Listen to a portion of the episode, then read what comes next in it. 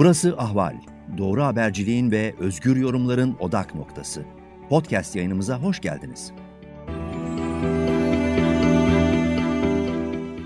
Ahval'den sıcak takipten herkese merhabalar. Yeni bir gelişmeyi değerlendireceğiz. Sıcağı sıcağına Avrupa Konseyi Bakanlar Komitesi bugün Selahattin Demirtaş ve Osman Kavala ile ilgili e, beklenen kararlar bekleniyordu. Onları açıkladı ve bu kararlar yeni geldi. E, hemen değerlendirme almak üzere uzun yıllar boyunca Avrupa İnsan Hakları Mahkemesi'nde süreçleri, davaları, dosyaları takip etmiş olan avukat Orhan Kemal Cengiz'e dönüyorum. Orhan Kemal hoş geldin. Hoş bulduk Yavuz. Şimdi değerlendirelim. Bu iki karar birbirinden ayrı karar aslında ama hem bir bütünlüğü var hem de parça parça olmuşluğu var. E, Demirtaş'tan mı başlayalım, Kavala'dan mı? Ya ikisi de aslında aynı yere çıkıyor. İkisi de e, bir anlamda kaçınılmaz olanı erteliyor. Yani kaçınılmaz olan şu, e, Avrupa İnsan Hakları Mahkemesi bir karar verdi. Bu kararında da diyor ki gerek Demirtaş için, gerek Osman Kavala için hukuki süreçler suistimal ediliyor. Bu insanların e, tutuklu olarak cezaevinde bulunmaları, yargılanmaları, kovuşturmaya uğramalarının arkasında yüksek siyasi amaçlar var. Karar çok açık. Anlatabiliyor muyum? İşte Selahattin Demirtaş için deniyor Demirtaş ki... Demirtaş için ne diyor? Cumhurbaşkanı, önceki ahim kararında Cumhurbaşkanlığı e, Cumhurbaşkanlığı yarışının dışına atılmak, bu süreci etkilemesinin engellenmek istenmiştir. Kavala için sivil toplum alanındaki faaliyetleri bir anlamda tehdit olarak görülmüştür ve sivil topluma da bir gözdağı verilmiştir diyor. Yani kısacası söylediği şu, yani senin hukuken e, ileri sürdüğün bahaneleri ben kabul etmiyorum. Bunlar gerçek değil. Ve burada biz tabii daha enteresan olanı şu, e, bu ahim kararları bir anlamda kendini doğrulayan kehanet gibi. Yani ahim diyor ki sizin mahkemeleriniz, sizin mahkemeleriniz bir şekilde aslında bir tür hüle yapıyorlar. Bu insanları içeride tutmak için dedi Ahim. Ve bu kararların ardından, bu kararların ardından sanki bu, bunu söylememiş gibi Avrupa İnsan Hakları Mahkemesi aynı dosyalar temcit pilavı gibi çevrilip çevrilip bu insanların tutukluluğuna devam edildi. Yani şunu demeye çalışıyorum. Ortada apaçık bir durum var. O da şu Türkiye Avrupa İnsan Hakları Sözleşmesi'nin 18. maddesini ağır bir şekilde ve temaddi içinde yani mütemadiyen ihlal ediyor. Süre giden bir ihlal var burada. Süre 18. Giden... madde ne? 18. madde şu yani çok kabaca söyleyecek olursak evet. e, bir anlamda diyebiliriz ki bir ülkenin hukuk sistemini hukuk sistemini, ceza yasalarını e, muhalifleri cezalandırmak için kullanması. Hani bu işin Türkçesi bu. Şimdi orada başka başka sözleşme dışı amaçlarla deniyor. Hakların sözleşme dışı amaçlarla kısıtlanması ama bunun Türkçesi budur. Yani zaten daha önce de baktığımızda Avrupa İnsan Hakları Mahkemesi'nin kararlarına Ukrayna, Rusya, Gürcistan ve, ve devamı hep aynı şekilde oralarda da işte mesela çok ünlü bir Mamedov kararı var Azerbaycan'ın ki o mesela bir ihlal sürecini tetikledi. Evet. Ee, e, bu bu kişiye ilişkin uydurma gerekçelerle ceza soruşturması ve kovuşturması yürütüldü. içeride tutuldu. Ahim ihlal buldu ve bunu bırak dedi. Ona rağmen bırakmayınca da ihlal prosedürü başladı. Normal koşullarda Türkiye'ye ilişkin olarak da olacağı yer burası. Ama Avrupa Konseyi Bakanlar Komitesi bu kaçınılmaz olanı erteliyor. Hani e, bu burada da açık söylemek gerekiyor. Mülteci anlaşması geliyor. Ee, hani iyi tarafından bakarsak, iyi tarafından e, Avrupa Konseyi Bakanlar Komitesi Türkiye Avrupa Konseyi içinde tutmak istiyor. Çünkü ihlal prosedürü başladığında artık bir yaptırım süreci başlayacak. Kademe kademe. Denecek ki Avrupa Konseyi'nde işte e, o e, oy kullanma hakkın askıya alındı, üyeliğin askıya alındı ve devamı gibi. Tabii çok ağır şeyler bunlar. Yani e, Türkiye gibi bir NATO üyesine, bir NATO üyesine ki yani NATO'nun Avrupa Birliği üyesi olmayan tek üyesi Amerika'yı dışarıda bırakırsak bir Türkiye gibi bir NATO ülkesine Avrupa Birliği'ne aday olduğunu söyleyen bir ülkeye sen Avrupa Konseyi üyesi olmaya bile hak etmiyorsun ya da senin Avrupa Konseyi üyeliğin bile şüpheli diyorsunuz. Çok ağır aslında e, siyasi, hukuki sonuçları olacak bir süreç bu. Bu nedenle de erteleniyor Yavuz. Yani e, burada burada hukuk içinde açıklanacak bir durum yok.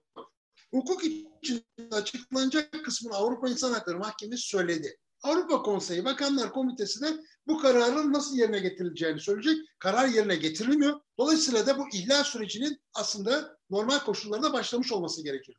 Peki şimdi özetleyelim tekrar. Önce şunu vurgulayalım. Kasım ayı başında Selahattin Demirtaş hapiste 5. yılını dolduruyor olacak. 18 Ekim'de de 18 Ekim'de de Osman Kavala e, yine yani gözaltı da dahil 4. yılını dolduruyor olacak. Şimdi e, az önce senin de dediğin gibi e, Demirtaş dosyasında diyor ki Bakanlar Komitesi Demirtaş'ı cezaevinde tutma ve seçimlere katılmasını engelleme amacı taşıyor propaganda suçundan verilen 4 yıl 8 aylık hapis cezası diyor. 30 Eylül'e kadar süre tanıyorum diyor Türkiye'ye, Ankara'ya.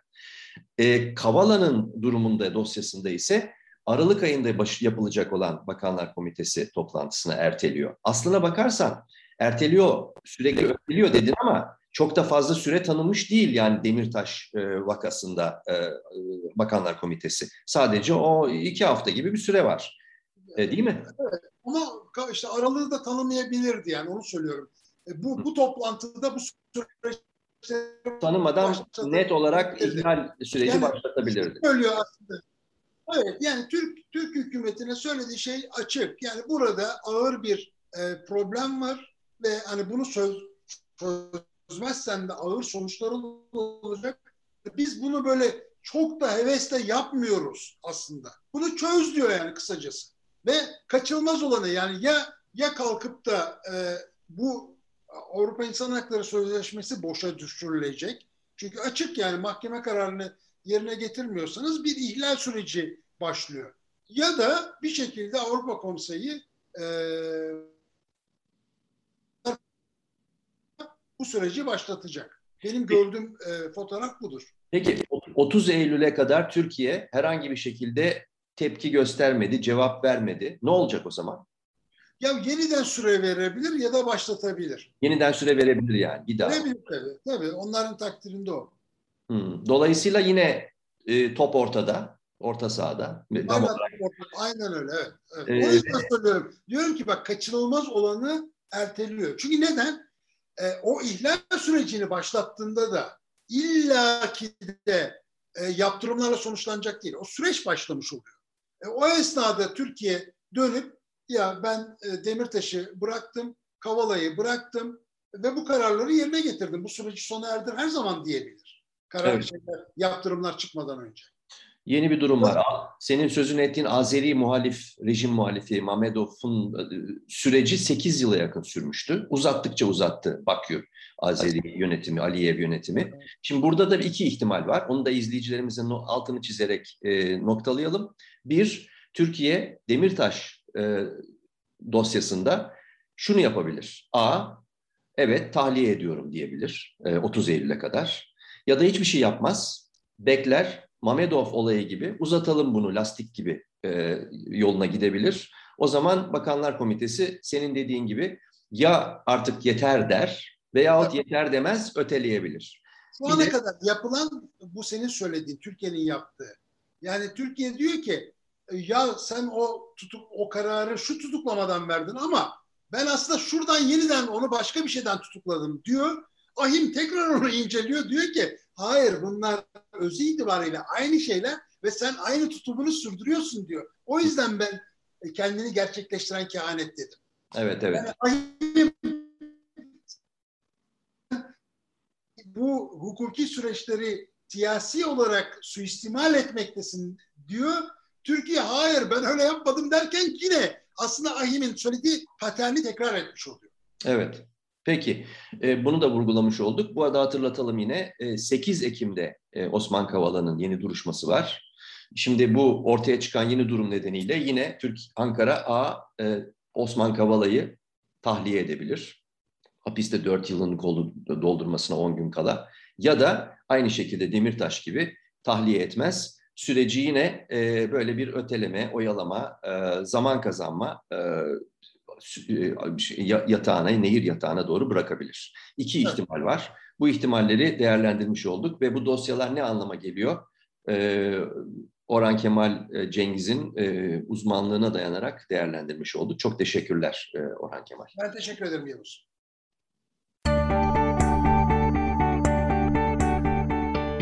Ahval podcastlerini tüm mobil telefonlarda Spotify, SoundCloud ve Spreaker üzerinden dinleyebilirsiniz.